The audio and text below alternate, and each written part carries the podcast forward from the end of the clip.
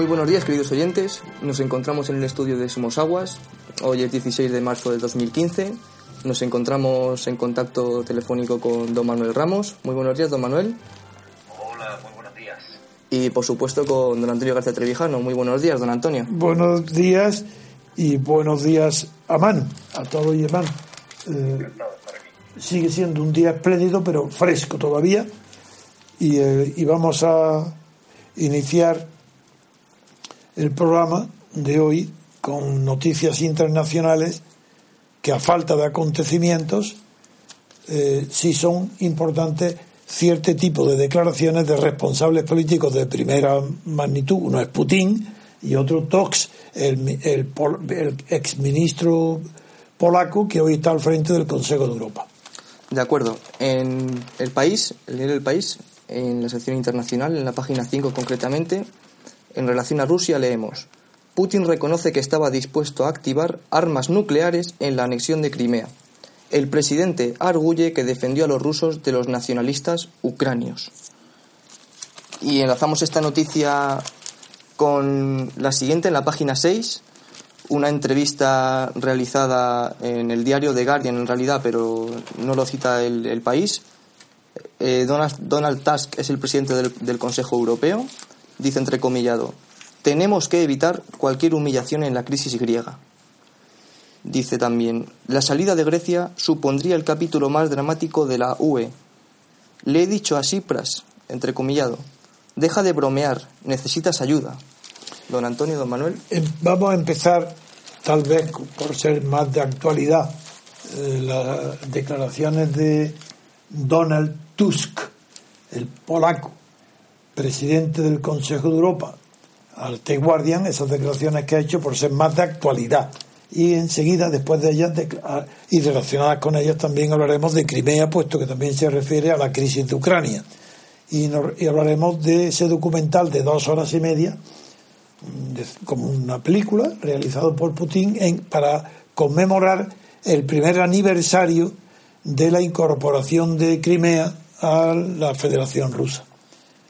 En cuanto al presidente del Consejo de Europa, Donald Tusk, hace mucho tiempo que yo he manifestado eh, el error de que un polaco que ha heredado todos los prejuicios y las realidades, pero sobre todo el que continúan los prejuicios del ser vecino de Rusia, de cuando era la Unión Soviética, pues para este hombre no ha cambiado nada. Él continúa siendo Putin, pues como si fuera no Khrushchev, porque Khrushchev todavía pues fue el que le cedía a Ucrania armas nucleares y Crimea.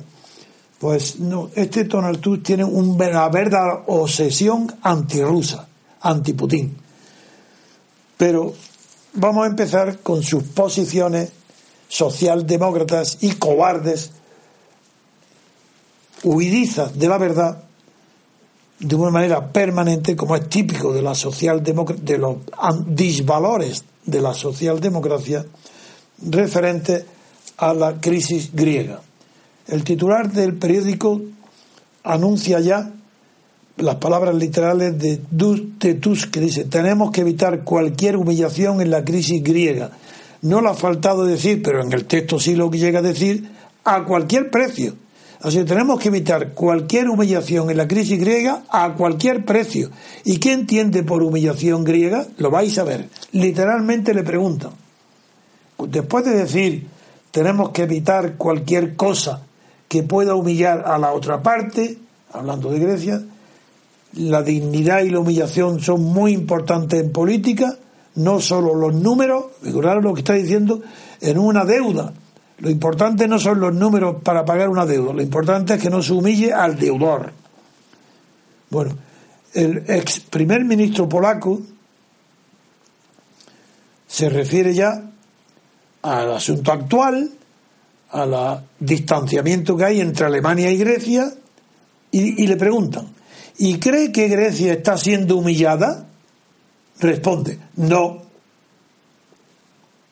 Pero sé que muchos griegos hoy se sienten humillados.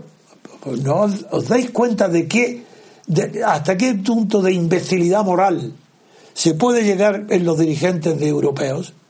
De manera, no está siendo humillada, pero hay que tratar la Grecia para evitar que se sienta humillada, como se sienten humillados muchos griegos, muchos, hay que darle todo lo que pueda dársele para evitar la humillación griega. Y como no, de, no con números, como se trata de pagar una deuda, pues no hay que hacerlo. Eso con los números no se arregla. Eso se arregla cómo, no lo dice, vamos a ver. Pero dice, dice que él quiere estar duro con todas las partes implicadas. Él no está duro ni consigo mismo, sí, solamente contra Rusia. Contra las partes implicadas, este hombre es incapaz de, de, mandar siquiera, si ni siquiera sabe en qué consiste el cargo que tiene. Como lo va a confesar indirectamente en la entrevista. Que se siente. Confiesa él sentirse, dice este hombre, confiesa que está irritado de vez en cuando con ciertos comentarios griegos. Ah, le irritan de vez en cuando. Está irritado con ciertos comentarios entre comillas, dice, puedo entender especialmente a los políticos alemanes, porque la mayoría de las veces son ellos el objetivo de los comentarios que le irritan. Esto, y él dice que le ha dicho a Tsipras lo siguiente, entrecomillado, necesitas ayuda, deja de bromear. Vaya, vaya, vaya conversación entre políticos. Necesita ayuda, deja de bromear.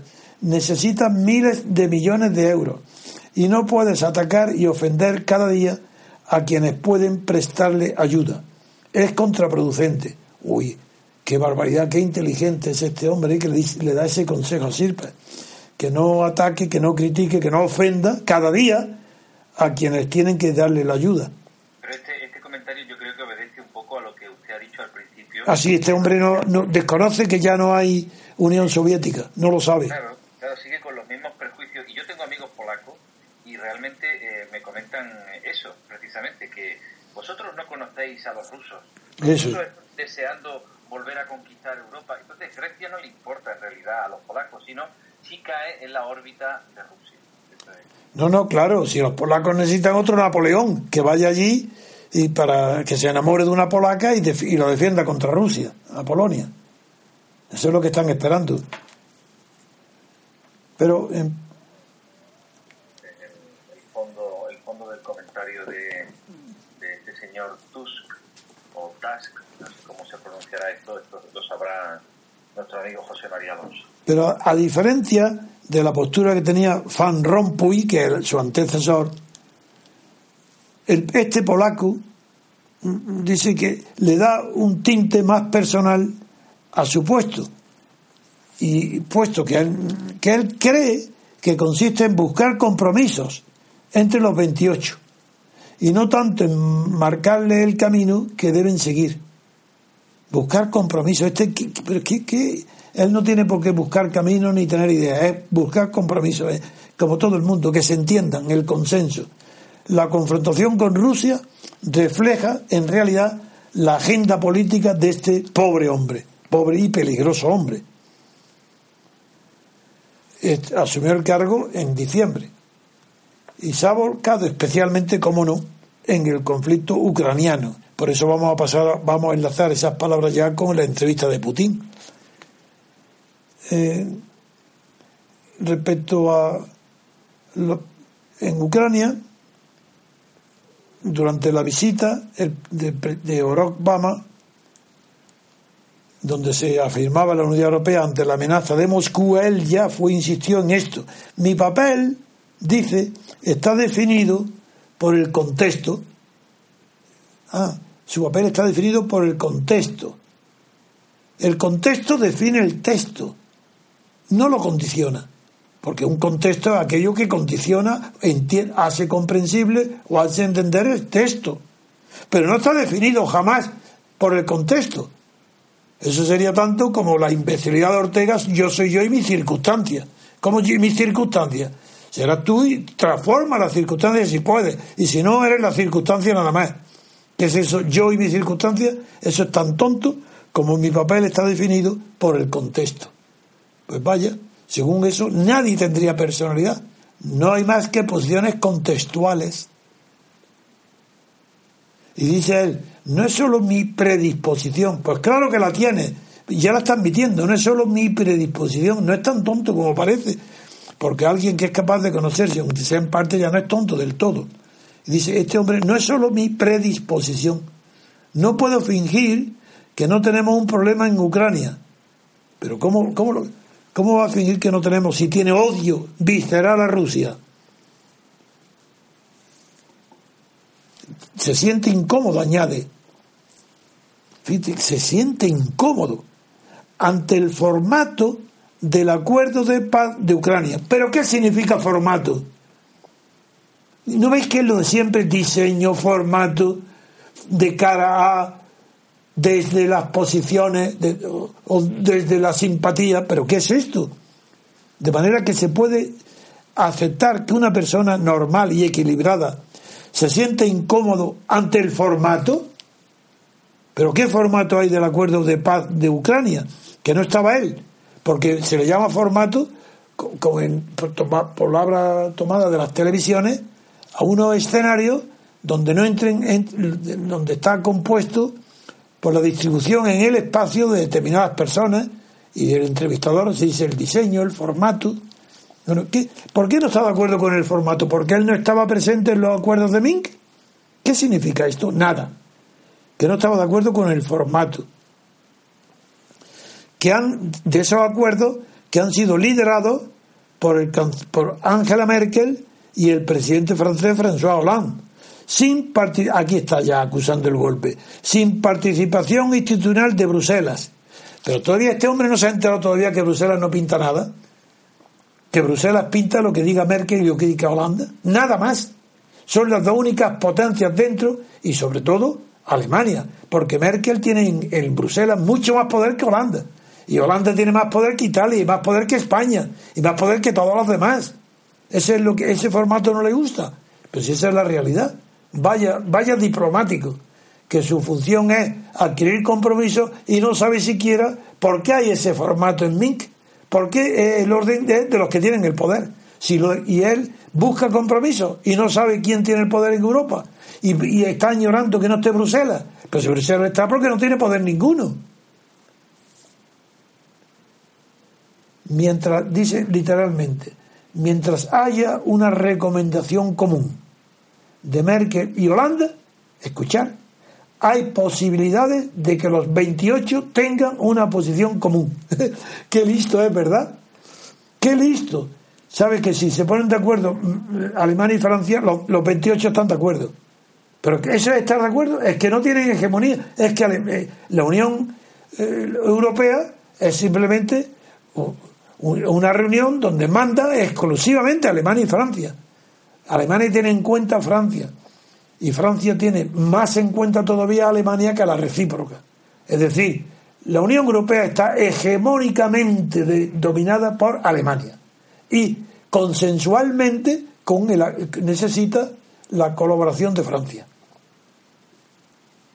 Y añade este pobre idiota, de este, sí, este polaco, Tusk, Dice, sé que lo que proponen será aceptado tanto por los lituanos como por los griegos. Uy, qué ejemplo ha puesto Lituania. En primer lugar, Lituania primero está muy cerca de Polonia porque hay una tradición histórica que los reyes polacos del siglo, del siglo de oro, junto con la Universidad de Cracovia y Varsovia en pleno auge y con los científicos astronómicos, los, los que tenían en su dominio la astronomía del mundo, eran dinastías lituanas. Eran las familias lituanas las que tenían eran formaban el dominio en Polonia, la hegemonía política. Entonces, Lituania es importantísimo para Polonia. ¿Y qué ha querido decir? Que como Lituania se separó en un en los primeros momentos de debilidad, de cuando se hunde la Unión Soviética, se separa y está decisivamente apoyada por Estados Unidos y por la Unión Europea, pues ha citado dos extremos, el lituano y el griego. El lituano, porque es adversario, tan adversario de Rusia como Polonia, como él, y el griego, porque es el más cercano a Rusia de toda Europa. Porque los lazos de unión entre Grecia y Rusia son muy grandes porque son culturales. Es la religión, es el arte, es, Bizancio. Es que tienen muchísimos puntos en común. Es normal que en Grecia se tienda naturalmente a, entendimientos con la cultura rusa y a la inversa. Esto este hombre ni lo sabe. ¿Qué le pasa? Cree que, que Grecia está gratuitamente más cercana al entendimiento con Moscú que el resto de los... Y, y como tiene un odio verdaderamente a Putin, a él lo culpa de que no es posible aplicar del todo el acuerdo de Minsk, lo que se llama el acuerdo 2 de Minsk, de alto el fuego. Que eso no se puede acordar sin que haya una presión permanente sobre Rusia. Y dice, no puedo aceptar el argumento de que tenemos que creer en la buena voluntad de Rusia. Ya está asomando, no asomando, sacando la pata y la oreja no puedo, dice, no, no, cuando oigo, no tenemos que creer en la buena voluntad de Rusia. Cuando oigo que tenemos que creer en la buena voluntad de Putin o de los separatistas de Ucrania, sé que eso es ingenuidad e hipocresía. Ah, eso es ingenuidad e hipocresía. ¿Y qué es lo contrario de la ingenuidad? Saber como él sabe que el Madián fue, no fue un golpe de Estado. Pero si fue un golpe de Estado contra el, gobierno corrupto pero legítimo de Ucrania. Hubo 100 asesinatos desde la azotea promovidos contra el gobierno legítimo y corrupto de Ucrania. Este hombre está diciendo locuras, barbaridades del odio que tiene por Rusia. Y este hombre está al frente del Consejo Europeo. ¿Qué conflicto hay por el control de Ucrania? Pero ¿por qué no lee lo que siempre hablo yo, ya ahora? Claro, yo no puedo hablar de mí. A mí no me escucha nadie, yo no soy nadie en la esfera internacional. Pero la Cámara de los Lores sí. Y la Cámara de los Lores ha repetido al pie de la letra lo que vengo defendiendo durante más de un año. Que Crimea es rusa. Y que ha hecho muy bien Rusia incorporando a Crimea. Eso lo dice la, literalmente la Cámara de los Lores ha dicho además que Ucrania es zona de influencia rusa y que es una imprudencia de Bruselas haber metido allí, haber interferido, haberse metido dentro de un problema que no era suyo. Y dice que ha confundido un tema comercial con un tema político, atacando a Bruselas. Pues este hombre ni se lee ni se entera de lo que ha dicho la Cámara de los Lores. ¿Y por qué? ¿Por qué son más inteligentes o más decididos? Primero porque no dependen del voto popular. Son personas, además son personas mayores, que estudiaron historia y geografía y saben qué crimen era Rusia. En cambio, estos diputados de ahora, estos ni lo saben. Sigo. Este hombre ha, llegado a decir que la capacidad de presionar al Kremlin es la clave del pacto de, Minsk. Como si hay un pacto de Minsk, no puede haber claves de presión, porque no sería pacto, sería imposición de Minsk. Pero es que no se da cuenta de lo elemental. No tanto los detalles concretos, dice, de cómo entregar la artillería pesada o descentralizar el este del país. Descentral. No dice que no se pueden cumplir los acuerdos de Minsk sin sanciones. Sin sanciones, sin la política de sanciones. esa política que está encendiendo el ánimo, que está contribuyendo a un eh, enconamiento del conflicto de Estados Unidos-Rusia, y este hombre atiza leña al fuego, diciendo que, es, que no se puede cumplir sin sanciones. Y que la mayor muestra de unidad que ha dado la Unión Europea hasta la fecha ha sido esta, la de acordar las, apoyar las sanciones a Rusia, aunque no todos los socios europeos confían en sus resultados. Añade, Europa tiene que estar dispuesta a mantener las sanciones hasta que el acuerdo de Minsk esté del todo aplicado. Pero ¿qué, qué acuerdo puede ser invocado si solamente puede o debe ser cumplido mediante sanciones? Eso es señal que no hay acuerdo, eso es mentira. Si hay acuerdo, no hay necesidad de sanciones. es que Rusia está incumpliendo el acuerdo que se dónde y cuándo y dónde y cómo. Pero si no es verdad. ¿Qué es la verdad? La verdad es lo que ha dicho la Cámara de los Lores. Y Obama ha sido engañado en toda la política, fracaso de la política internacional tan espantoso de Obama. El principal es este, que ha apoyado a Alemania, a Bruselas, en su injerencia en una zona de influencia rusa que era Ucrania. ¿Por qué se ha metido Bruselas ahí? En ese avispero. Ha provocado Putin y ahora ¿qué pasa? ¿Quiere ponerle sanciones? ¿Por qué razón?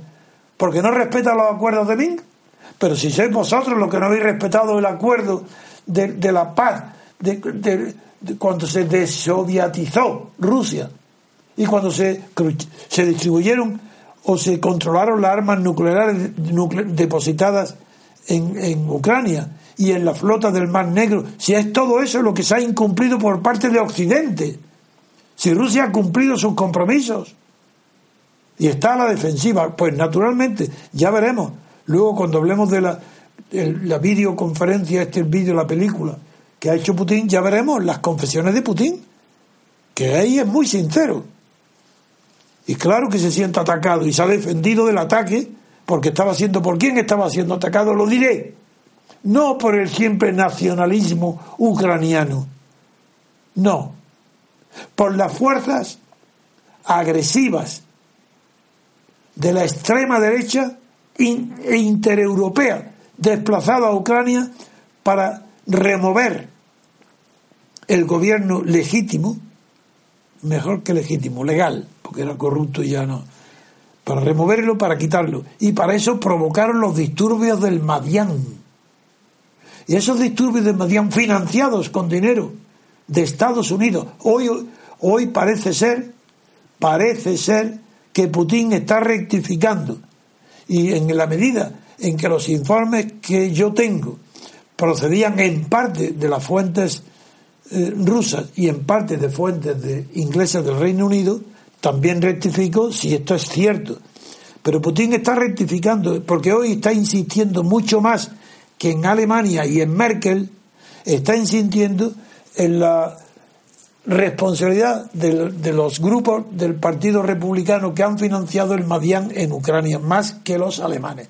Pero como yo no sé si esto lo está diciendo por una política de apaciguamiento, porque tampoco creéis que yo me fío de Putin, pues no lo sé si lo que es verdad. Lo que es verdad es que ha habido una eh, inundación de informaciones sobre el apoyo de la oligarquía alemana que se apoderaban de las tierras negras de Ucrania, del partido de Suecia que actuaba en Ucrania, el partido sueco que había, que había mm, enrolado a la militancia nazi de Europa, de Suecia por supuesto, pero de otros países, partidos, que es por lo que a mí me preguntaron desde Moscú, porque hasta ahí llegó, sí, llegó la fama de que yo tenía conocimiento mm, más profundo y más sincero de los habituales en la prensa occidental y me, llamaron de Moscú, de la televisión de Moscú, para preguntarme por el partido de Suecia. Y dije de eso yo no sabía nada, que se lo preguntaran a un periodista in situ, no a mí.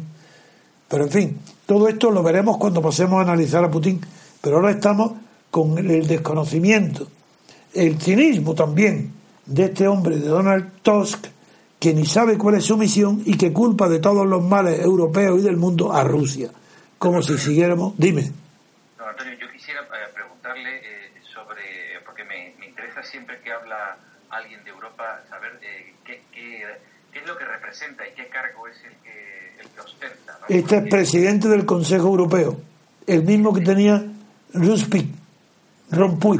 Van Rompuy, Van Rompuy. El mismo, el mismo cargo. Es que yo siempre me quiero preguntar qué representatividad tienen estos señores que hablan en nombre de toda Europa como bueno, pues son puestos, pues ahí te lo he dicho antes, están puestos por Alemania y Francia, nada más. Esa credibilidad y con esa representatividad. Representan a Alemania y a Francia, nada más. Porque los demás países en Europa no tienen peso ninguno para hablar en nombre de la Unión Europea. No tienen. Pero sigo, sigo, porque es que es importantísimo esta entrevista. Dice, dice este hombre que si la Unión Europea no sigue con las sanciones, será un momento crítico con Estados Unidos. Pero crítico con Estados Unidos, ¿qué significa? Si es que todo lo que dice son barbaridades e imprudencias. Para bajar, no hay que bajar la guardia con Rusia. dice, las relaciones con Washington, que coloca en el mismo nivel de importancia que los de la UE, al hablar con Obama, no es que dice que no es precisamente un halcón. Eso es evidente, que no es un halcón en la esfera internacional, es, el, es todo lo contrario, es que no tiene ni idea y lo están toreando todo. Ahora de manera, figuraros, nada más que por recordarlo.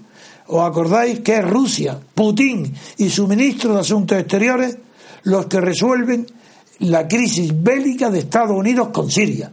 Estados Unidos amenazó en 24 horas el bombardeo con la armada situada en el Mediterráneo, bombardear Siria. ¿Quién lo evita? Putin y su ministro de Asuntos Exteriores. Lo evita porque sorprenden a una frase eh, descuidada de Kerry, donde dijo, le pregunta el ministro de Asuntos Exteriores, lo recuerdo porque la gente no tiene memoria. Le pregunta, bueno, si, si estáis decididos a bombardear pase lo que pase y en todas circunstancias, mañana vaya a bombardear a, Siria, Damasco. Entonces, no hay ninguna otra manera. Y claro, dice, dice hombre, si, y, si renuncia y si se entrega el armamento químico, dice, hombre, en ese caso, entonces no. Bueno, eso lo transmite a Putin. Putin llama inmediatamente al Assad, a Siria. Y Siria responde al día siguiente de acuerdo, que renuncia al armamento químico. Bueno, pues esa victoria es de Putin exclusivamente. ¿Y hoy qué hace Obama? Pues ese enemigo tan grande que estaba en guerra contra él, hoy dice que lo necesita como aliado, que se va a unir con él para combatir el yidaísmo. Porque de momento, como si hubiera cosas de momento que luego se cambian. No, señor. Si de momento este tu aliado, crea unos lazos tan grandes que luego no lo va a combatir, no le va a declarar la guerra primero vamos a combatir junto al yidaísmo y cuando terminemos con él haber acabado con el yidaísmo, entonces verás tú lo que te hago yo a ti. Eso es mentira, eso es un lenguaje de niño, eso no es realista. Y esto, en manos de estos hombres estamos, en Europa, de estos desgraciados, porque desgraciados presuntuosos.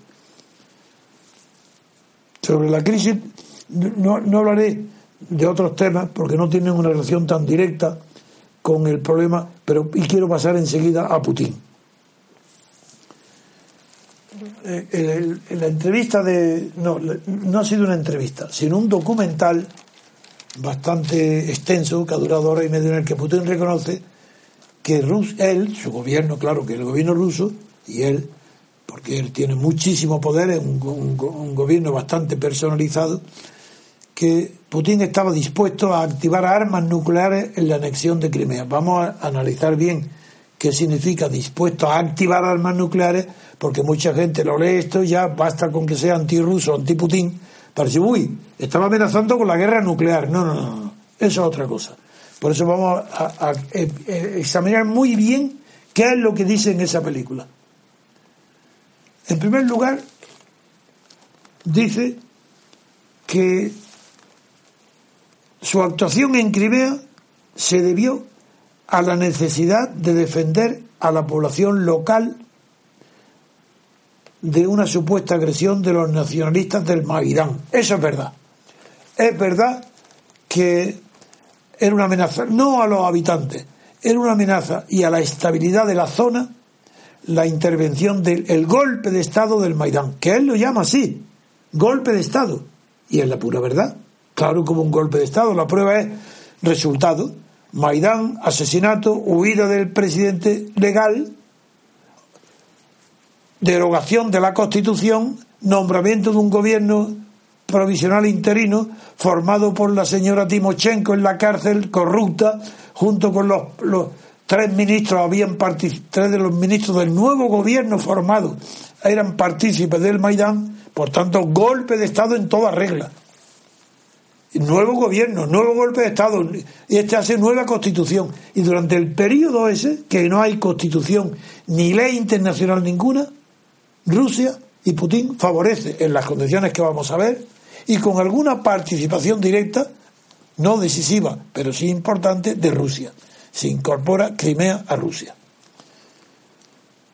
En la primera etapa de ese trabajo, dijo Putin él mismo, claro, él es un héroe hoy en Rusia y él, hace honor a ese papel de héroe y dice que tuvo que dar órdenes directas sobre el posible sobre el comportamiento de Rusia y lo cual le ha dado eh, esa fama y se van a gloria de esa fama que tiene que él fue personalmente quien daba las órdenes.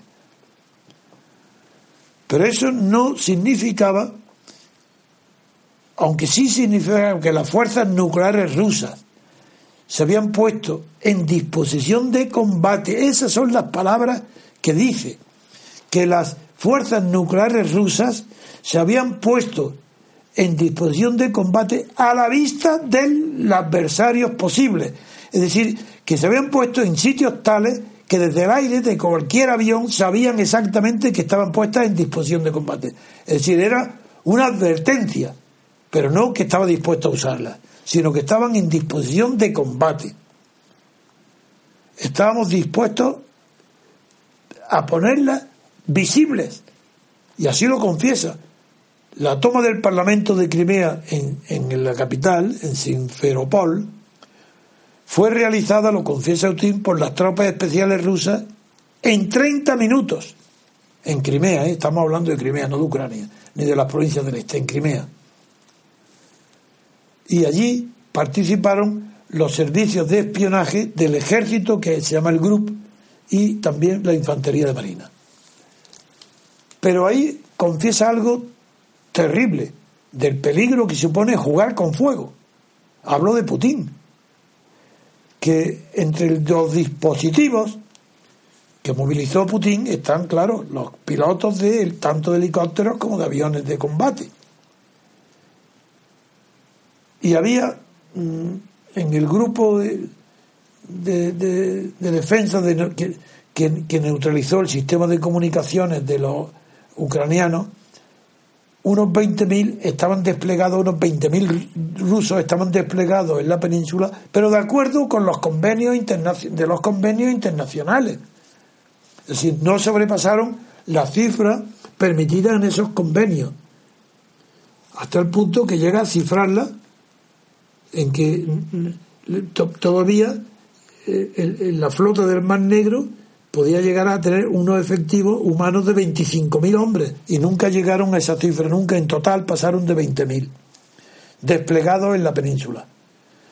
Y el grupo de espionaje de Putin, muy bueno, controlaba las conversaciones abiertas y todos los estados de ánimo de las tropas ucranianas. Y en Kiev sabía, tenían controlado por medio del espionaje que en Kiev todos estaban evadiendo sus responsabilidades y que los militares estaban desmoralizados. Pues, porque ellos reconocían que estaban en una situación en Crimea difícil o imposible y siempre esperaban órdenes de sus jefes, órdenes que no llegaban. El general que fue a Crimea a llevarle es escuchar esta confesión. El general que fue a Crimea a llevarle las órdenes de la capital, del gobierno ucraniano, de un gobierno provisional, que no era todavía legítimo ni constitucional. Ese general que iba a llevarle fue secuestrado por los rusos y no pudo entregar las órdenes. Eh, esta es la verdad. Si, es que es ridículo. La, superioridad de Rusia era tan grande sobre la desmoralización de Ucrania que claro que ello era un paseo, es que ni siquiera fue un paseo militar, basta que apoyara Putin a sus partidarios dentro de Crimea para tener la operación, la operación ganada. Pues esto es lo principal que yo quería decir y hasta el punto que confiesa Putin que su ventaja era tan grande que él se que, que, le da ventaja que él dirigía personalmente las operaciones, mientras que los demás aliados de todo tipo están divididos y estaban, claro, con distintas órdenes y distintas conversaciones para llegar a acuerdos de defensa. Y esa ventaja eh, la ha utilizado mediante la eficacia del espionaje militar ruso, que había llegado eh, con un que descubrió todo lo que, toda la defensa y, servía para desmoralizarlo. El, sistema de misiles Bastión que desplegó Rusia en Crimea fue resultado de los preparativos que eh, el espionaje le descubrió a las autoridades ucranianas. y sabía, dice él, que si los lanzadores ucranianos hubieran disparado, eh, la situación en la que habían puesto ya Rusia por medio del espionaje estaba tan bien situada su defensa que lo hubieran aniquilado inmediatamente a los ucranianos. Y fueron, y fueron instalados estos sistemas de defensa, estos misiles Bastión, dice literalmente que fueron instalados de manera que resultasen visibles desde el espacio, como una muestra de la determinación y la voluntad rusa de utilizarlo. Pero no quiere decir que estaba dispuesto a que el poder disuasorio se convirtiera, de esos misiles se convirtiera en un cambio radical del de ataque al destructor norteamericano Donald Koch, que se encontraba en el Mar Negro y, que se dirigía a Crimea y que cuando sus eh, aviones, sus sistemas de espionaje descubrieron la colocación de esos misiles, dio la vuelta y se fue de esa zona de peligro con muchísima criterio, muchísima prudencia, no por cobardía, sino porque era una temeridad. En fin, Putin reconoció que los pilotos rusos, esto es lo peor de todo, reconoció al final que los pilotos rusos habían hecho gamberradas sin decir en qué consiste, sin decir nada. Es decir, que, que, que, los pilotos rusos, yo sé a lo que se refiere, porque en el contexto de leyéndolo todo se puede referir a que habían chuleado los aviadores rusos, los pilotos rusos, de haber hecho alarde de su poder. Y claro, eso son gamberradas porque eso es peligrosísimo. Bien, pues con eso yo termino la parte referente a, a la situación en Ucrania y en, y en Grecia, en parte, pero es suficiente lo que he dicho. De acuerdo, hacemos una pequeña pausa, queridos oyentes.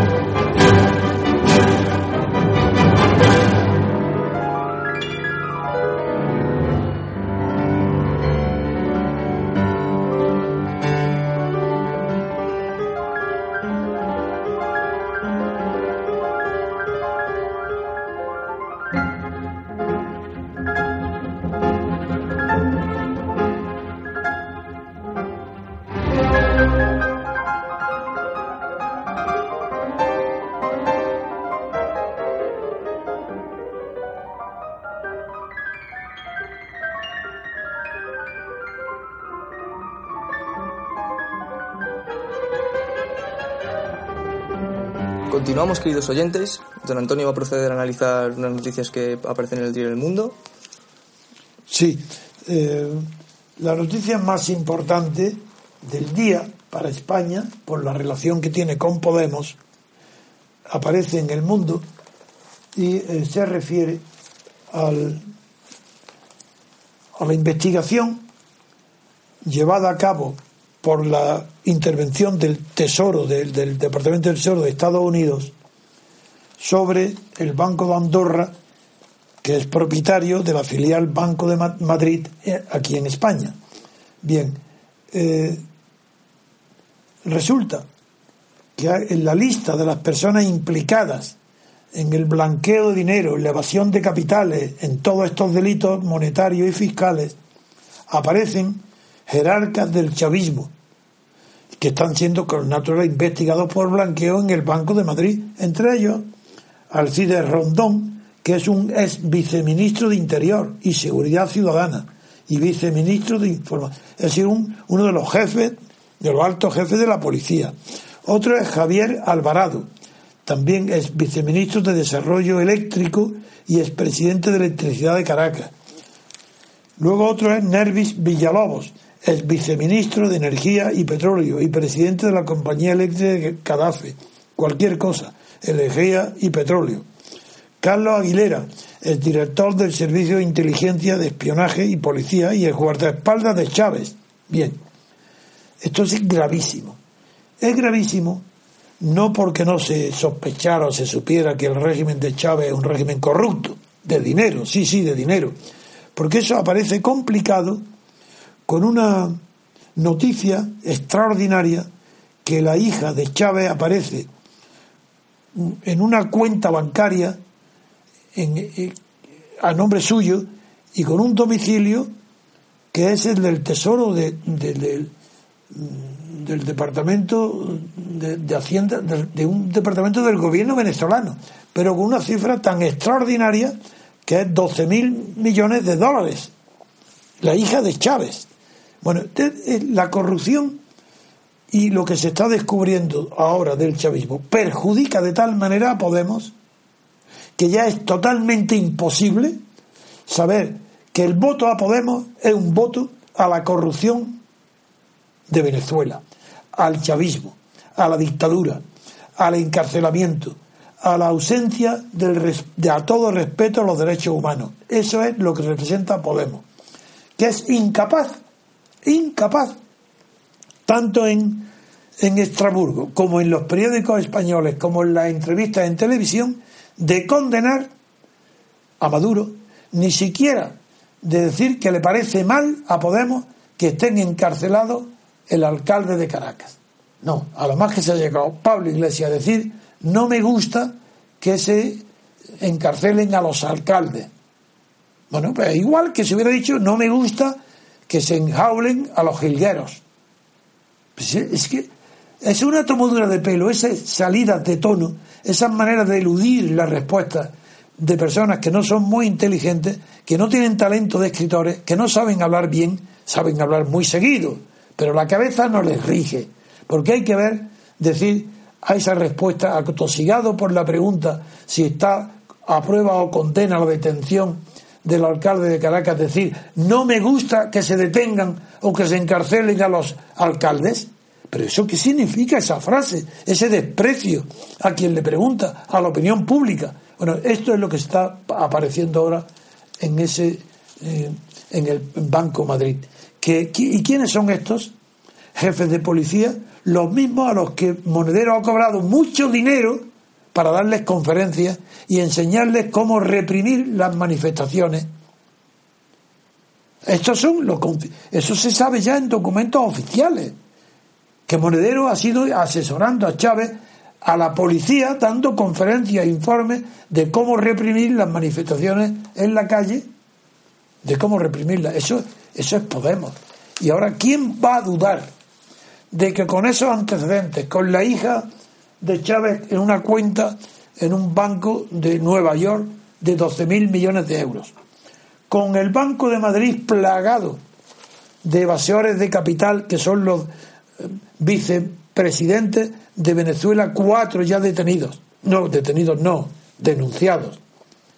¿Cómo va a, que alguien puede dudar que el origen de Podemos es completamente espurio, bastardo? ¿Financiado por quién? Por Venezuela.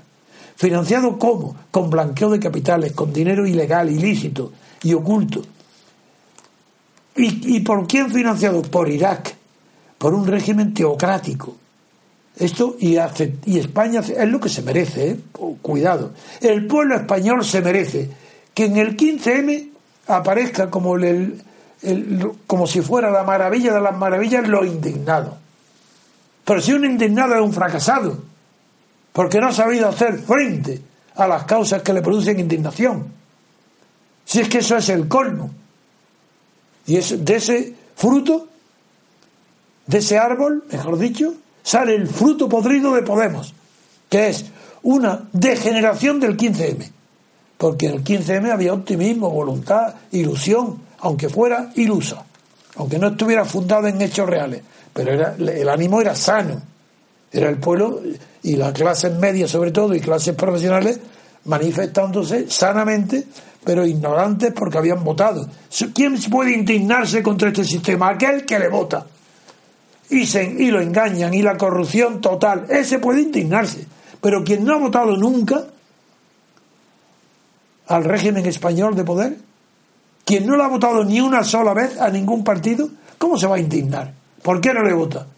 Conociendo la política mejor que todos, porque conoce el origen de este régimen.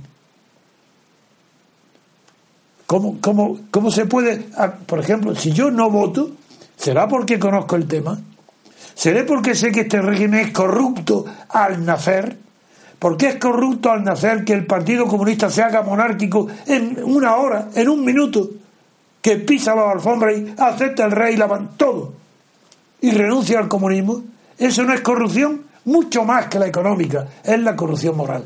Y la corrupción económica viene como un corolario inevitable de la corrupción moral.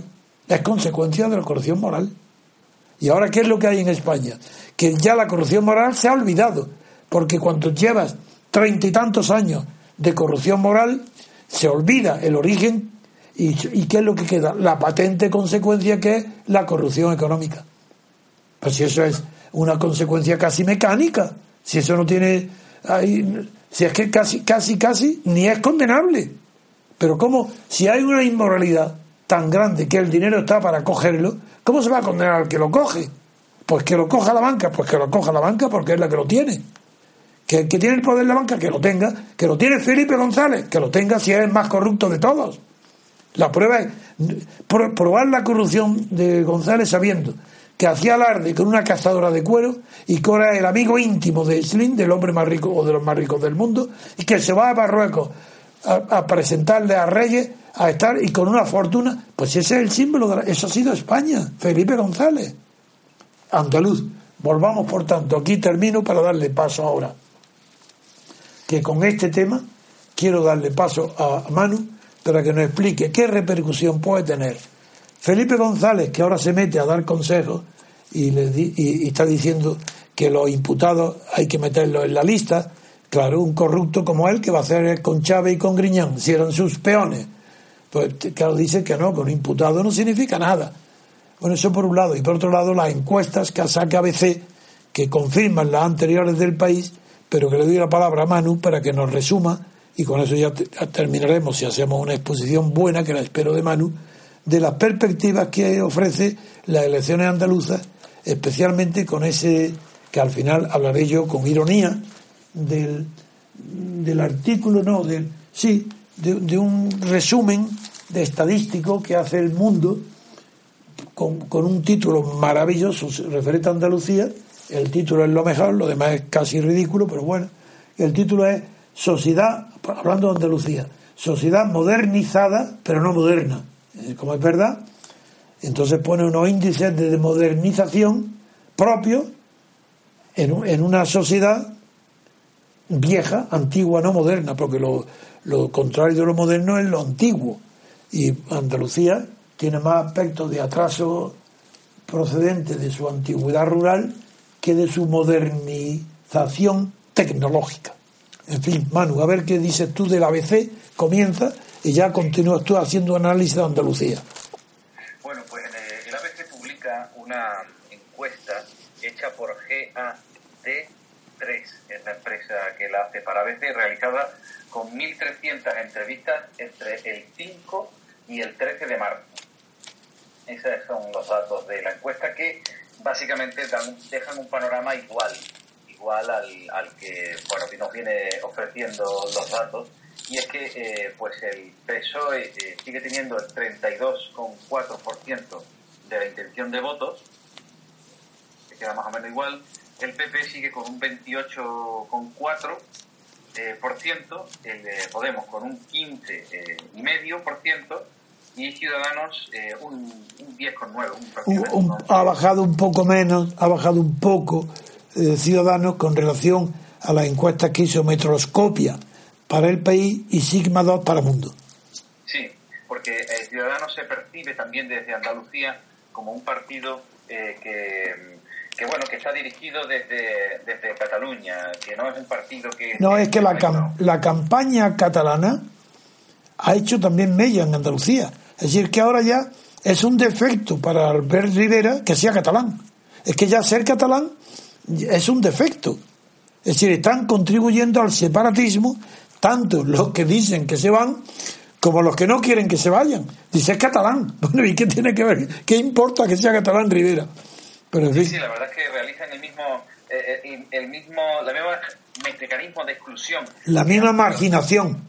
Exactamente, exactamente. Lo hacen, lo hacen fuera y dentro de Cataluña. eso, eso, eso. Es el sino, es el sino de, de Albert Rivera y de los que quieren defender a Cataluña como española, pero bueno, en fin, la verdad es que es un, es un aspecto que se verá en las elecciones cuál es el apoyo a Ciudadanos, que realmente se está comiendo parte de la merienda de, Podemos en Andalucía. Perdona que te he interrumpido, sigue. Sí, no, no, vamos. Es simplemente que, que parece ser que, se, que la izquierda, o lo que se hace llamar la izquierda social, se intenta agrupar en, una, en un partido o, intentan arrojar, arrogarse la representación de la izquierda eh, en, los partidos que hay en Andalucía. Entonces, el PSOE claramente está perdiendo esa batalla. Es una, es una batalla, la verdad, que curiosa, ¿no? Por ver quién es más eh, andaluz y de izquierdas, ¿no? Eh, que, es lo que triunfa porque es como una especie como de socialdemocracia generalizada, esa amalgama donde más votos se puede calar porque eh, defender algo como lo que defienden algunos partidos, ¿no? Eh, que Andalucía es España, lo tienen todos claro, eso lo tiene claro un socialista andaluz.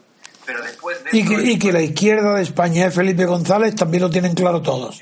Griñán y, todo eso son, esa es la izquierda. es el robo, que es la corrupción. Es la izquierda. Eso es. Entonces, mm, eso lo tienen claro. Pero eh, ahora, mismo el gran debate que yo veo en las fuerzas políticas andaluzas es ver quién representa de verdad eso, es, es, decir, quién es el que puede decir a, los andaluces no preocupados no preocuparos con, con nosotros, que nosotros no vamos a dejar de dar las pagas, nosotros somos eso, nosotros somos esa, esa izquierda, eh, Felipe González, nosotros somos, nosotros somos los que vamos a seguir, que esto funciona mejor pero no con eso, eh, eh, el PSOE, que es bipartidismo, que es antiguo. Nosotros somos lo nuevo. Y eso está haciendo tanto Podemos como Ciudadanos e Izquierda Unida, que también está intentando eh, dar esa... ¿Y acaso no lo intenta también Susana Díaz? Hombre, por supuesto, lo intenta denodadamente. Pero claro, Susana, por supuesto, sigue llevándose ahora mismo la parte del león, pero no deja de ser, eh, eh, no, no, deja de pesarle los casos de corrupción que, que hombre, por mucho que en Andalucía la verdad es que eh, la apatía con estas cosas es, lamentable. No, es que ella, ella era la mano derecha de Griñán y de Chávez. Es evidente, es evidente, ¿no? Y su marido también, hasta su propio marido estaba metido en los cursos de formación. Es decir, Susana Díaz no puede representar una imagen para nada renovadora, por muy joven y, y atractiva para algunos que pueda llegar, llegar a ser, ¿no? Es decir, no, no, es, no es una imagen de renovación que es en general lo que en todos los debates, que se pueden llamar debates, se plantean. O la, la cosa nueva, que es lo que siempre se vende como el eslogan político, la renovación, el cambio, o lo antiguo. Y eh, bueno, pues ahí sigue estando Podemos y, Ciudadanos llevándose eh, ese, queriendo llevarse ese discurso, e Izquierda Unida que también dice en un titular del país, eh, lucha eh, voto a voto con Podemos para ser eh, de nuevo decisiva. Claro, están pensando todos en el pacto y en ser bisagra, como usted comentaba ayer, y ser, pues nada, parte de una coalición más que previsible después de lo que ocurra este domingo, porque ya, ya es este domingo las elecciones, lo quiero recordar también. Así que, nada, muchos titulares dan a Ciudadanos yo creo que mucha más ventaja de la que en realidad tiene. Yo creo que Ciudadanos no va a ser tan, no va a despuntar, tanto y va a ser, eh, va a ser Podemos eh, eh, el que realmente al final sea decisivo y ahí, y ahí se verá, ahí se verá en qué queda Podemos porque claro, ahora mismo el, voto está escorándose a, la izquierda en Podemos, los que votan a Podemos. Yo, yo sin embargo creo que va a bajar Podemos más todavía Sí, sí, va a bajar. Va a bajar porque se está escorando, es lo que estaba diciendo, se está escorando a, la izquierda el voto de Podemos, pero no va a dejar de ser decisivo a la hora de hacer la coalición. Va a bajar, va a bajar Podemos. ¿Y qué pasa con el sindicato agrario? Sí, pues que, eh, pues que está también desmembrándose. Ahí, por ejemplo, Diego Cañamero, del, del Sindicato Andaluz de Trabajadores, claramente ha dicho ya que se va para Podemos. Y en cambio el otro no, todavía no. No, no, no, dice que va a morir en Izquierda Unida, según sus propias declaraciones. Sánchez Gordillo. Sánchez Gordillo dice que estará en Izquierda Unida, palabras textuales, hasta que me muera. Ese no se muere nunca. y quiere decir que pasará a Izquierda Unida, a Podemos o a Ciudadanos. Es que se, le da igual. Con tal de recibir dinero. Está esperando. porque ha recibido, ha recibido mucho dinero de Venezuela, ¿eh? Claro, claro. No, y ha dicho que también sería interesante que a mí me gustaría que usted las comentara porque dice que Podemos no defiende el nacionalismo andaluz, claro, izquierda. claro que no. entonces que por eso no es la verdadera izquierda, ¿no? Que la que lo, el, en fin, un batiburrillo que tiene este hombre que, es, impresionante, ¿no? y bueno, pues nada, que él todavía está eh, jugando a ver qué pasa para lanzarse, según mi análisis, a la barca que más estable vea, una vez que pase un poco las olas de, las elecciones. Pero vamos. Oye, ¿tú has oído alguna frase que signifique algo? No digo inteligente ni tonto, que signifique algo políticamente a Susana Díaz, yo no. Nada, pero. Pero ni una, es que ni una frase. No dice más, no toleraré que me manden, no consentiré que Andalucía, eh Andalucía, viva Andalucía, viva el SOS, viva el PSOE, vivo yo, viva Andalucía. Y es que no dice otra cosa. Pero eso es lo que le, eso es lo que le gusta a los andaluces. Hombre, eh, yo creo que a, los andaluces lo que en el fondo están percibiendo ella, por supuesto, no va a comprometerse en absoluto, como no ha hecho desde la primera vez que, tomó la palabra como presidenta nombrada a dedo en la Junta de Andalucía. ¿Pero por qué, por qué se promocionó? ¿Quién ha promocionado a esta mujer? ¿Para qué? ¿Sabe escribir a máquina? ¿Sabe hacer algo? Don Antonio, usted sabe mejor que yo que los que están en las listas, en las cabezas de listas de los partidos son los que saben pisar las cabezas de sus rivales con mayor sí. O sea que esta mujer la llaman, eh, aquí en Andalucía es conocida como la killer. ah, killer, matadora. La asesina, la asesina. Sí, la matadora. Es, la, es una artista en, deshacerse de adversarios. Esta mujer está ahí porque ha conseguido eliminar a todos sus adversarios. Es, así, eso es lo que es el, arte político que tiene que tiene ella y no está y por supuesto eh, su colaboración necesaria con, con todo el sistema de corrupción. Es que yo cada vez que la oigo en televisión veo a ver si dice un monosílabo que pueda calificarse de inteligente, aunque sea un sí, pero es que, es que no le he visto nunca ni más ni de inteligente ni de tonta, simplemente que no dice nada. No dice más que Andalucía, Andalucías. Yo no consentiré que vengan aquí, yo no, yo no admitiré. Así que tiene un concepto personalista de que Andalucía es ella. En, ese sentido, me, me recuerda muchísimo el lenguaje de las folclóricas, de las artistas folclóricas. Habla como ellas. En fin, a ver, ¿no, se ha cortado la comunicación? No, no, ah, bien, bien. Estaba escuchándole atentamente y, eh, y nada, yo simplemente eh, destacar que desde el discurso político lo máximo que a mí me parece destacable no es, no es discursivo eh, propiamente dicho, sino es simbólico, es uh, un recorrido que está haciendo Podemos por los sitios, los sitios que normalmente usa el PSOE aquí en, Andalucía mm, para, eh, digamos, la infraestructura. Eh, por ejemplo, en Dos Hermanas, que es, la localidad cercana a Sevilla, gobernada por el PSOE, siempre el PSOE, o con cierta asiduidad, lo usaba para reunir a, las masas eh, eh, socialistas. Y lo va a usar Podemos eh, para cerrar la campaña con Teresa Rodríguez allí. O sea que, de alguna manera, ahí está intentando Podemos ganarle la... ¿Y tiene importancia en Málaga la división de Vargas en Podemos, que ha estado Pablo Iglesias allí, ni lo aplaudió y, y tampoco llenó el meeting en una plaza, tampoco se llenó? Claro, claro, eso es, eso, eso le, cuento, la, estrategia de Podemos eh, por un lado y por otro lado la, la, mala estrategia de Podemos que está llevando y que, que, hace que, que, efectivamente mm, el partido se vea digregado por, por dentro. Eh, ahora mismo en Andalucía, la, por así decirlo, la delegación andaluza eh, no se ve reforzada por, por Pablo Iglesias y viene invitado a Málaga y le ponen en el, en el meeting a, un, a uno Vargas, como usted comenta, que claro que es disidente o que tiene una opinión diferente, y ni le aplaude Pablo Iglesias en, su intervención. Y claro, la gente percibe que hay una división ya interna. Andalucía se ve como algo lejano.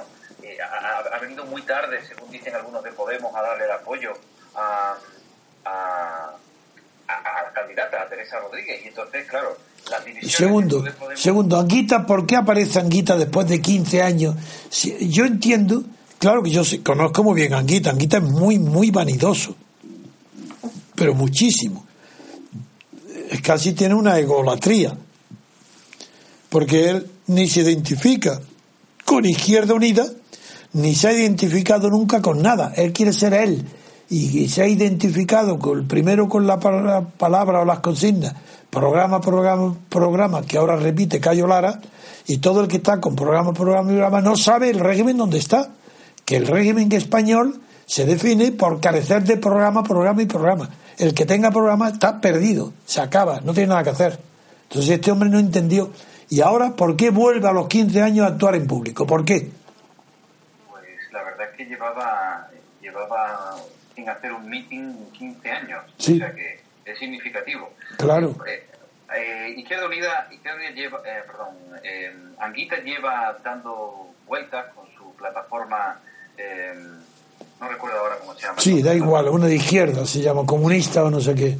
Sí, lleva intentando, bueno, pues que le hagan caso a una serie de, bueno, de, de seguidores por si quién sabe, podría él también hacer, a él le hubiera gustado también hacer algún Podemos, lo que pasa es que no tiene la, la edad. Em, no, no, no, Podemos, es que Anguita no es tan ignorante como los de Podemos, eh, cuidado. Ya, pero se podría haber aprovechado de toda esta gente joven. no, es demasiado imbécil Podemos para que eh, algo parecido hubiera intentado hacer Anguita. Anguita es más listo. Sí, sí, también, también es verdad que, que Anguita pues, exige más y es mucho más inteligente. De hecho, ha dicho, ha dicho declaraciones como que voten, aunque no, aunque sean, aunque, aunque no tienen por qué votar a comunistas, que si alguien de derecha es honrado, pues que se le vote, ¿no? no, no, este otro, no, eh, Anguita tiene otra madera, es una persona honesta, es muy poco preparado en políticamente, tiene una preparación muy mala, muy baja, y él cree que sabe mucho y sabe poquísimo, de política sabe muy poco pero tiene una idea, es un hombre moral. Quiero decir que su, eh, sus valores morales son muy fuertes. Es decir, eh, los valores morales los tiene identificados con la igualdad comunista. Entonces no se aparte de esa idea. Porque claro, esa idea, cuando en el mundo ha fracasado el comunismo, una persona honesta como Anguita lo es, pues es una tragedia su vida, porque está chocando contra un muro y chocará toda la vida hasta que se muera. Él no puede por, eso, por eso no comprendo qué ha visto él para que, de nuevo, para que ahora se le ocurra salir en público a un mitin. Es que, es que no hay nada nuevo de lo que le motivó a retirarse de la política o que lo retiraran. Hoy no hay nada nuevo. Tiene que estar una persona decente, tiene que estar apartado del escenario público de la política. Una persona honesta no puede estar confundida con ambiciones políticas de ningún tipo. Porque primero hay que cambiar el escenario, el ambiente, el aire, para que surja alguien Por ejemplo, Albert Rivera es una persona nueva que tiene todo el aspecto de ser honrada. ¿Hasta cuándo? Hasta pasado mañana.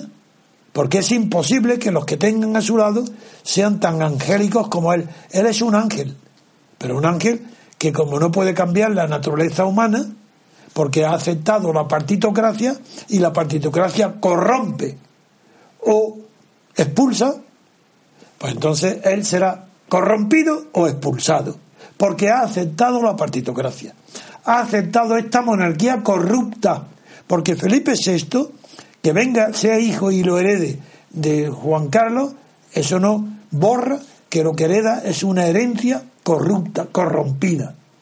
Y la constitución bajo la cual actúa eh, Rivera, Albert, Albert Rivera, es una constitución podrida, ineficaz, que no se aplica, que prohíbe el mandato imperativo. ¿Acaso lo va a respetar el mandato imperativo Albert Rivera? ¿Es que él no va a dar órdenes a sus diputados? ¿Es que él no va a hacer las listas? Ya está la corrupción moral, ya está la ignorancia política, ya está el comienzo de la corrupción económica. Albert Rivera o es expulsado del partido o se corromperá, porque es imposible. Mira, hay una cosa clarísima, Manu. Después de los años que han pasado, nadie puede sostener que a este régimen lo sirven o bien personas honestas o bien personas inteligentes. Eso es imposible. Este régimen solamente puede estar servido por corruptos o por idiotas. Nada más. Otra cosa son los que votan. Porque claro, hay más de la mitad, hay millones y millones, millones de mujeres campesinos que apenas saben ni leer analfabetos. ¿Qué saben ellos de la política? ¿Cómo se va a explicar a ellos que el régimen este no, no los representa? Si no saben distinguir, si hay que ponerles las cosas claras para, para que sepan cuando votan un partido a otro. Eso es imposible. Pero dentro de la mitad de la población, la que de esa mitad todavía cree que esto tiene enmienda, que se puede arreglar, que a los Albert Rivera pueden triunfar, esos son idiotas. Y don Antonio, don Antonio, a mí me gustaría que usted eh, me, diera su criterio sobre los que son, incluso todavía percibiendo en toda esa podredumbre, los, los ciudadanos, los, españoles que, que les dicen que hay unas elecciones y aunque saben y huelen la podredumbre, van a votar. Sí, ellos votan. Sí, ellos votan por dos tipos de consideraciones. Uno, los más cultos, porque creen que votar es un deber. Entonces, no cumplen con el deber fiscal, eso no es deber. Pueden ocultar Hacienda, no pagar impuestos, eso da igual. Pero amigo, el deber político, el deber político de votar, eso es sagrado pero es porque les da la vanidad de creerse por un día que arreglan algo, cuando ellos no saben, uno, que están votando a un partido y que el partido al que votan está corrompido y que no va a arreglar nunca nada porque es una partitocracia. Dos, que no es un deber, que votar es un derecho. Tres, que tampoco es un asunto cívico, porque es un derecho político. Y lo político y lo cívico son conceptos sustancialmente distintos. Por todas esas razones la gente vota por vanidad, por creerse importante, porque les da miedo enfrentarse con la realidad, porque la realidad impone, es más, un Franco, ¿por qué imponía Franco? Porque duraba. La, la duración de la realidad se hace respetable. ¿Por qué hoy se vota este régimen corrompido hasta la médula? porque existe, porque es real y la realidad impresiona. Por el solo hecho de que exista la realidad, se justifica. ¿Las personas quién? Las personas inconscientes. Una realidad que dura, pues no se justifica, más que por medio de los, de los artificios que impone la falsedad. ¿Cómo va a ser verdad algo que dura? Ah, el, el engaño porque dure todo en la vida, se convierte en verdadero, no. O en verdad, no. Es un engaño. El robo se legitima por el paso del tiempo, por la prescripción tampoco. Pueden acabarse los medios legales de combatirlo, pero el robo sigue siendo robo. Claro, que la realidad es tan fuerte, esa es la razón por la que se vota Andalucía. ¿Y por qué se vota al PSOE? Porque es la realidad. La realidad se llama Felipe González, no se llama el socialismo ni la igualdad. La realidad es Felipe González, la realidad es Aznar, la realidad es Rajoy. Y no hay más respeto que a la realidad. A la honradez no se respeta porque no es real. Este régimen corrompido, la honradez está llamada a fracasar. Y lo que fracasa es despreciado. La verdad, la honradez, la pulcritud, la elegancia, la belleza, eso está desterrado de la partitocracia. Esos son valores fracasados. Hay que sustituirlos ¿por qué? Pues mira, ¿qué quieres? Que leamos la, la encuesta que ahora te ofrezco último para terminar este asunto, si tú quieres, de Andalucía, que es una sociedad modernizada pero no moderna. Pues venga, entremos en ella. Sí, verás que es divertido.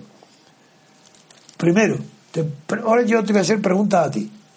Como yo soy andaluz como tú, pero tú eres ejerciente, yo no, yo estoy excedente. Yo vivo fuera de Andalucía, tú no, tú vives ahí.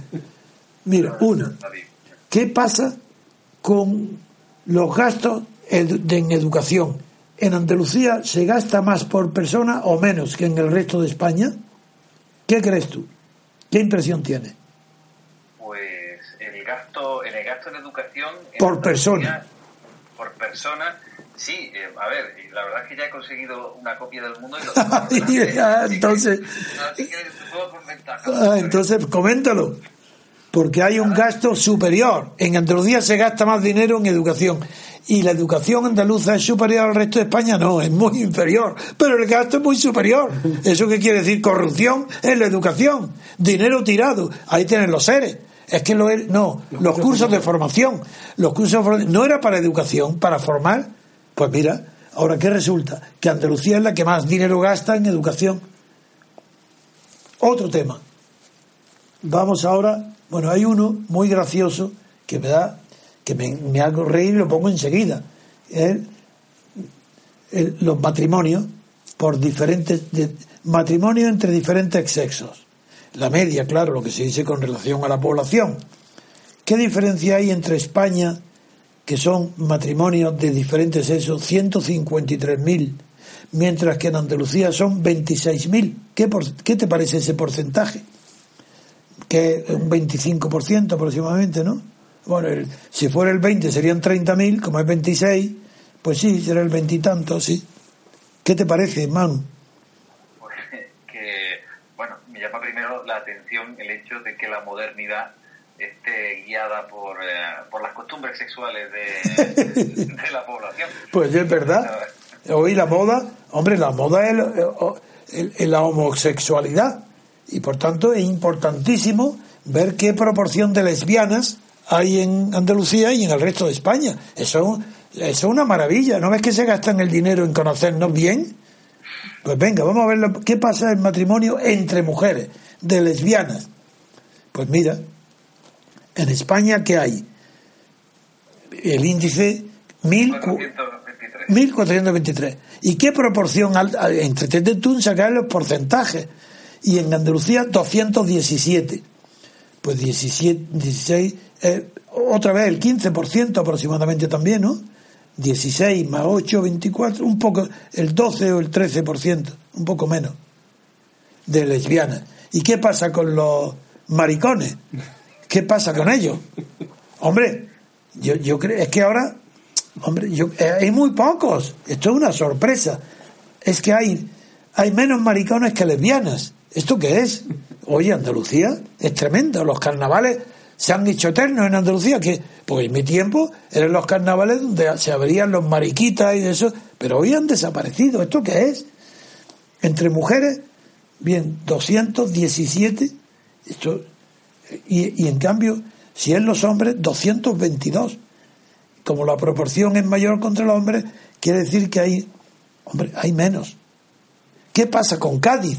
Hombre, en mi tiempo, hombre, que me perdonen los gaditanos, yo no los quiero ofender, pero era una. Yo he vivido ocho años ahí en Chiclana, en Cádiz, y, durante mucho tiempo en todo el resto de España, hombre, igual que se decía para ser maricón, esa palabra no, no gustaba mucho, y se decía ese es de la piompa, ese es de Cádiz, son de Cádiz, y se decía eso en Barcelona, en Bilbao, a un maricón le dice, pues ese es de Cádiz. ¿Qué pasa con Cádiz, que ya no tiene esa fama? ¿Ya es igual que los demás? Eh, oye, yo no sé, la, verdad es que la, reacción ante situaciones de gente que homosexual y demás no, no deja de ser eh, dura, ¿no? Quiero decir que no es fácil.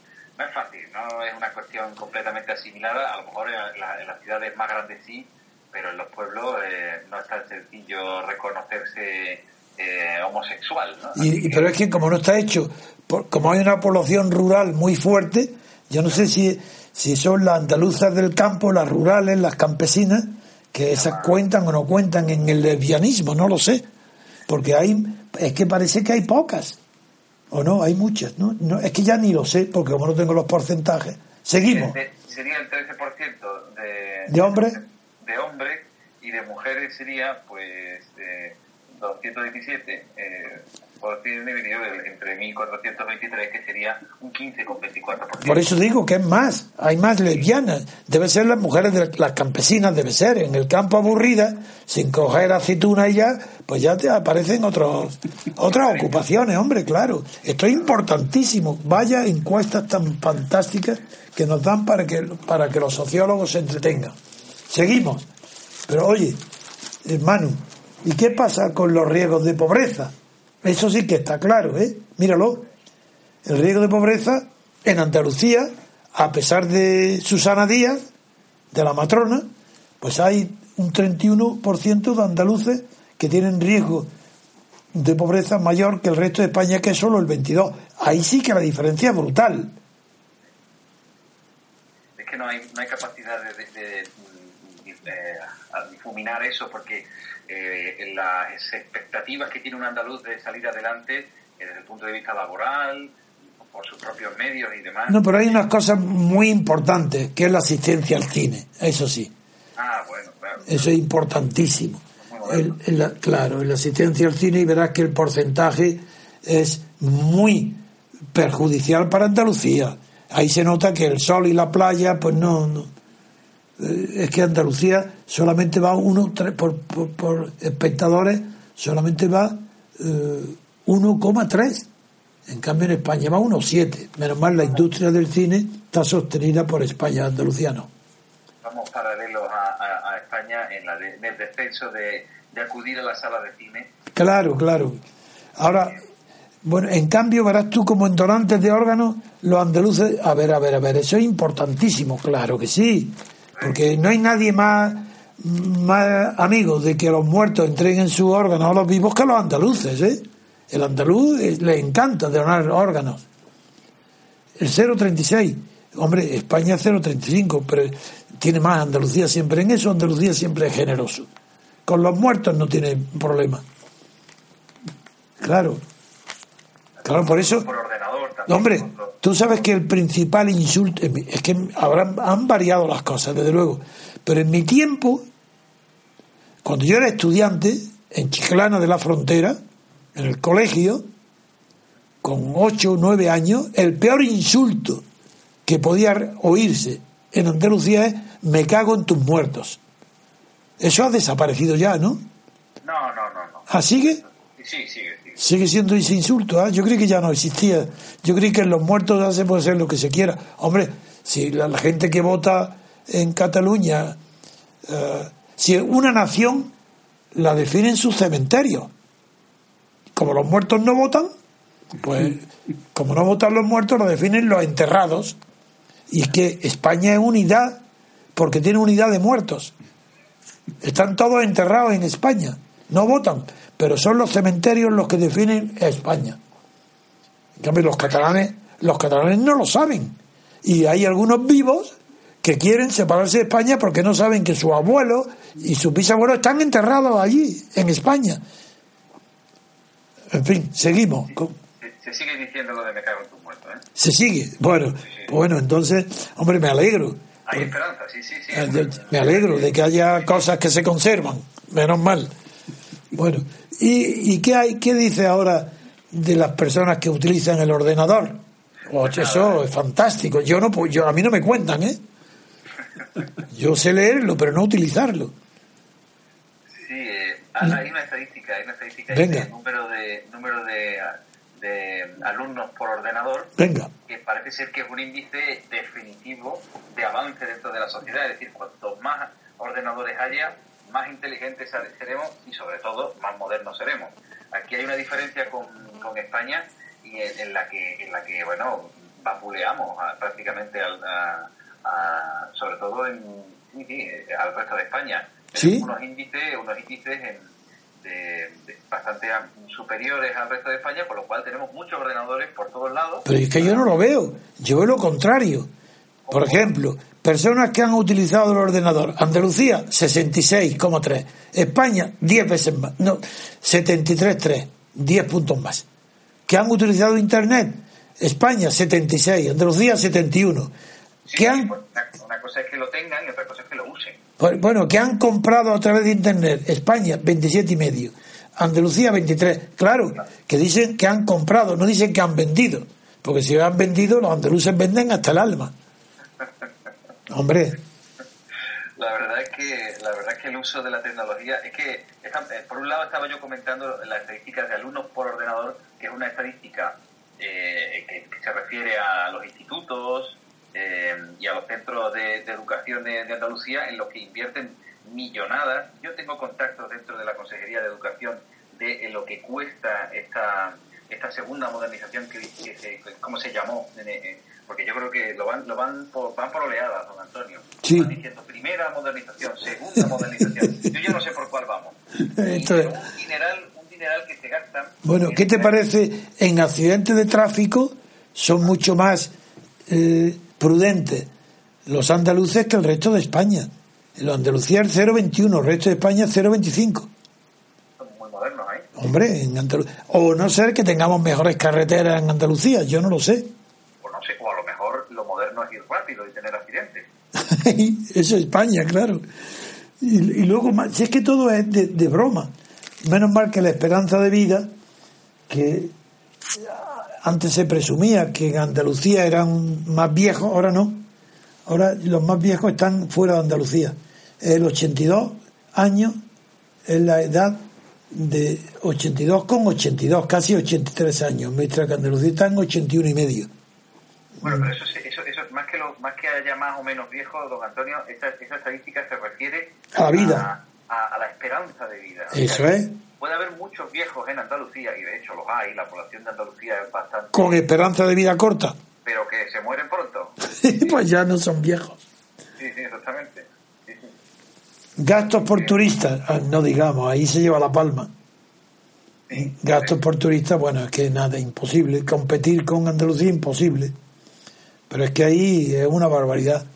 Todo, en fin, te remito que hagan los comentarios definitivos, no, las conclusiones de esta primera intervención sobre las elecciones. Eh, vaticinio que tú crees, porque yo creo que las elecciones de Andalucía ganará el PSOE, pero que no va, que va a necesitar eh, alianzas y las alianzas que va a necesitar mm, va a ser quizás Ciudadanos. Yo, yo a mí no me gustan las, las, profesiones, no, no, soy bueno para hacer eh, predicciones. ¿No? yo, yo creo sinceramente que, que tengo la intuición de que el PSOE va a tener que pactar, eh, yo creo, creo que va a pactar con... Izquierda Unida, no llegará. No llegará con Izquierda Unida, yo creo que va, va, va, a ser el primer, eh, vamos a ver, la primera flaqueza de, Podemos y yo creo que va a haber ahí un pacto. No, a Podemos le da igual. Si Podemos pactaría con el PP también. Por eso, vamos. Y si, si en España hubiera un partido como en Francia de Blas Piñar, Podemos partaba con Blas Piñar también. Si lo que quieren es el poder. Si lo que quieren es el dinero, sueldo, la corrupción. Si Podemos estar corrompido antes de nacer. Pero no, no, no cuando ha nacido, ¿eh? antes de nacer. Cuando estaban, cuando era un feto del 15M, embarazado el, el 15M de Podemos, ahí ya estaba corrompido Podemos. Antes de nacer. Dentro del 15M, en ese claustro materno, estaba corrompido Podemos. Porque sé lo que es Podemos porque sé lo que fue el 15M, porque medité mucho tiempo sobre lo que es el 15M. Y sabía la, la mezcla que había de ilusos y de aprovechados, que vieron una oportunidad. Y estos de Podemos son los aprovechados que vieron la oportunidad para, como ha sido toda una decisión de Izquierda Unida. Eso viene del 15M. Lo que pasa es que hay dos tipos, Pablo Iglesias y Garzón. El uno quiso liderar, cambiar el rumbo de Izquierda Unida. Otro ha querido era más rentable prescindir de la etiqueta comunista como si pudieran olvidarse que durante 15 o 20 años de su vida ha estado militando en el Partido Comunista. Y en cambio ahora su novia Tania, como dije ayer, eh, lo que es interesante ahora es como modelo para vender ropa y saldrá ahora en, en, en, Ola, como saldrá en Vanity, en las grandes revistas para las mujeres femeninas. Pues eso es Tania también, una ambiciosa, que además eh, en la pareja Pablo Iglesias, Tania, yo que soy tan aficionado a la fisiología, digo, quien manda, quien de ahí tiene los pantalones, se llama Tania. Y quien obedece a Tania, quien está guiado, es la cara infantil de Pablo Iglesias. Bien. Veremos, los pactos, pero vamos, que yo creo que, está clarísimo que por la, la, misma actitud, los mismos tics de, Podemos y, y esta, eh, por ejemplo, en el mundo aparece un titular citando a Teresa Rodríguez diciendo que Cañamero sería un buen defensor del pueblo, Cañamero, el, sí, sí. del SAT, que, ya se pasaría del SAT a Podemos, es decir, que en realidad seguiría pactando, como, como ha hecho con Izquierda Unida en la anterior coalición de gobierno, pues con una fuerza suficiente. A ver, esperemos. Pues cuando tú quieras, rematas tu intervención. Ya está, yo, simplemente era eso y que, y que Ciudadanos no va a ser para tanto. Ya está. Muy bien, pues hasta muy pronto, Manu. Muy bien, pues encantado, encantado. Terminamos el programa de hoy, queridos oyentes. Muchas gracias, don Manuel. También muchas gracias a don Antonio. Saludamos a Baldomero que ha venido, se ha incorporado ahora. Y les emplazamos a ustedes al siguiente programa. Esperemos que les haya gustado. Pasen un buen día.